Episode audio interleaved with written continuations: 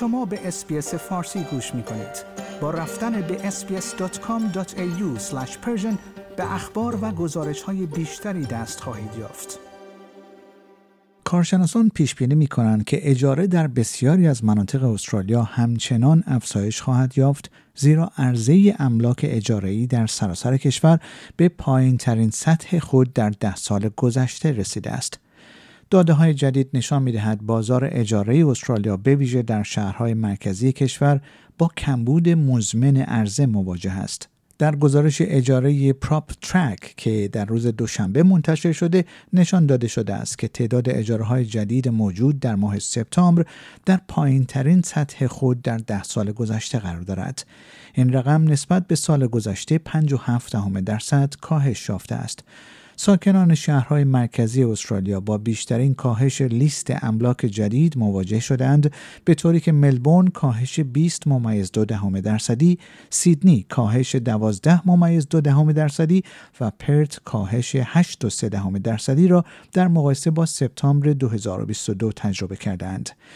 و در همین حال مهاجرت رقابت برای موجودی محدود مسکن کنونی را افزایش داده است چرا که جمعیت استرالیا در دوازده ماه گذشته 563205 نفر افزایش یافته است. تلاش برای به دست آوردن ملک همچنین قیمتها را تحت تاثیر قرار داده است به طوری که اجاره کنندگان شهری به طور متوسط 550 دلار در هفته پرداخت می کنند.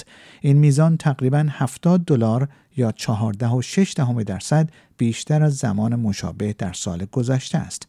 با این حال ساکنان هوبارت و کمبرا مقداری کاهش قیمت را تجربه کردند و اجارها به ترتیب 7.4 درصد و 3.2 درصد در سه ماهه منتهی به سپتامبر کاهش یافتند. همچنین برای افرادی که امیدوارند تا نخستین خانه خود را بخرند اجاره های بالا باعث شده تا پسنداز برای سپرده اولیه سختتر شود تورم که نرخ سالانه آن اکنون 54 دهم درصد است ظرفیت وام گرفتن این افراد را کاهش داده است.